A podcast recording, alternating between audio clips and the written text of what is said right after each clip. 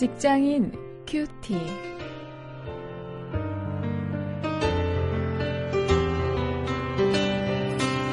여러분 안녕하십니까? 1월 26일 오늘도 계속해서 창세기 26장 12절부터 22절 말씀을 가지고 인간관계를 주제로 말씀을 묵상하겠습니다. 양보의 미덕과 그 열매 이런 제목입니다.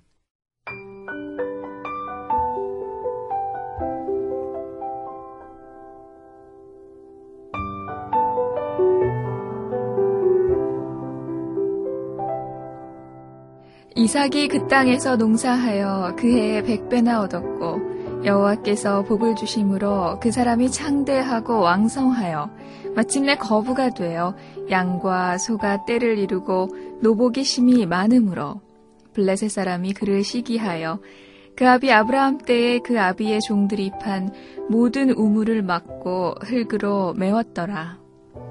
아비멜렉이 이사에게 이르되 네가 우리보다 크게 강성한즉 우리를 떠나가라. 이삭이 그곳을 떠나 그랄 골짜기에 장막을 치고 거기 우거하며 그 아비 아브라함 때에 팠던 우물들을 다시 팠으니 이는 아브라함 죽은 후에 블레셋 사람이 그 우물들을 메었습니다. 이삭이 그 우물들의 이름을 그 아비에 부르던 이름으로 불렀더라. 이삭의 종들이 골짜기에 파서 샘 근원을 얻었더니 그랄 목자들이 이삭의 목자와 다투어 가로되 이 물은 우리의 것이라. 하매 이삭이 그 다툼을 인하여 그 우물 이름을 에색이라 하였으며 또 다른 우물을 팠더니 그들이 또 다투는 거로 그 이름을 신나라 하였으며 이삭이 거기서 옮겨 다른 우물을 팠더니 그들이 다투지 아니하였으므로 그 이름을 르오보시라 하여 가로되 이제는 여호와께서 우리의 장소를 넓게 하셨으니 이 땅에서 우리가 번성하리로다 하였더라.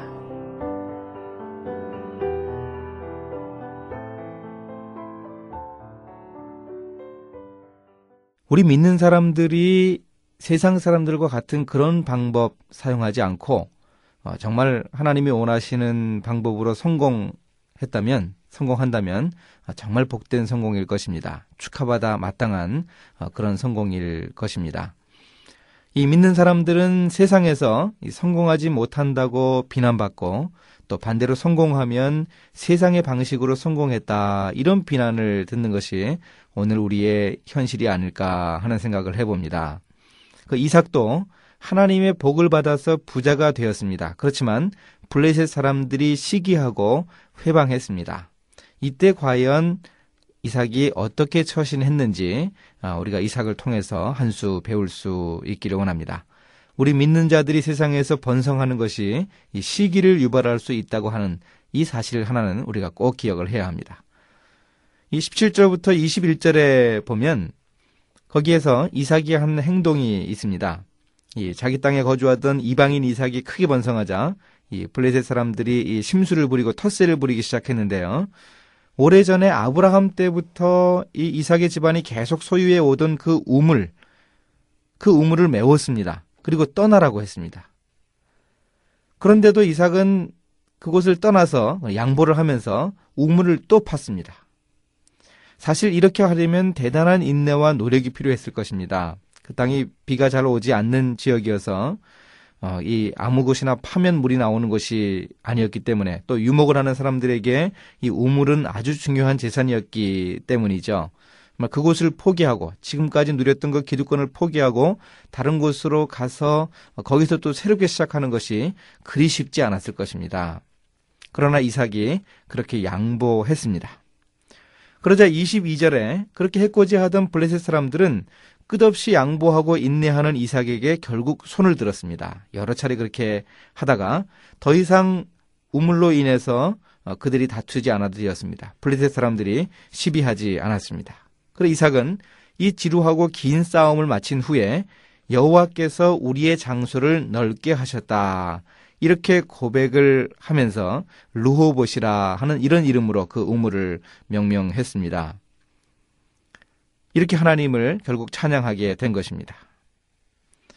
이렇게 이삭이 자기 일터에서 해코지하는 아, 그 이웃의 사람들, 그 직장 동료들에 대해서 양보하는 미덕을 통해서 이런 아름다운 열매를 얻는 것을 볼 수 있습니다. 오늘 우리도 일터에서 동료들과 이런 마찰이 생길 때 어, 기꺼이 양보할 수 있다면 어, 이런 놀라운 열매를 얻을 수 있을 것입니다. 물론 그것이 쉽지 않을 것이고 어, 모든 상황에서 이 이삭과 같은 이런 결과를 낳지는 않을 것이라고 생각이 됩니다.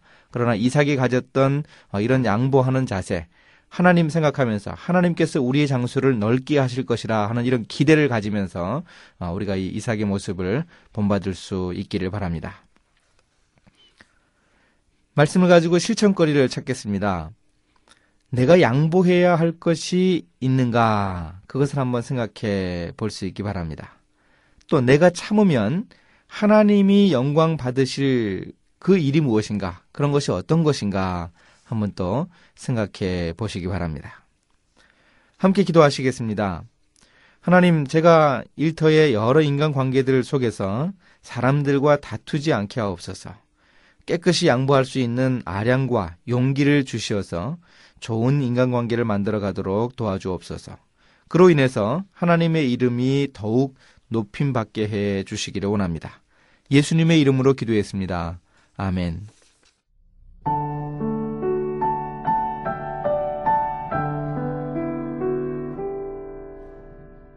아프리카의 종족들이 온유라는 개념을 이해하는 것을 보면 재밌습니다. 서아프리카의 모래족은 온유한 사람을 그늘진 마음을 가진 자라고 이해합니다. 이는 맹렬한 햇볕과 같지 않은 서늘한 상태를 말하죠. 케냐의 킵시키족은 천천히 행동하는 사람이라고 이해합니다. 자기 이익을 추구하는 사람은 빠를 수밖에 없지만 온유한 사람은 자기의 이익에 대한 관심이 상대적으로 적다는 것이죠. 적도 부근의 카바라카족은 온유한 사람을 어린아이의 마음 같은 사람이라고 이해합니다. 자기를 주장할 줄 모르고 겸손한 어린이의 모습 때문입니다. 자, 어쨌거나 온유함이란 일터를 밝게 하는 묘약과도 같습니다. 저마다 이기기 위해서 경쟁하는 곳이 일터있기 때문이죠.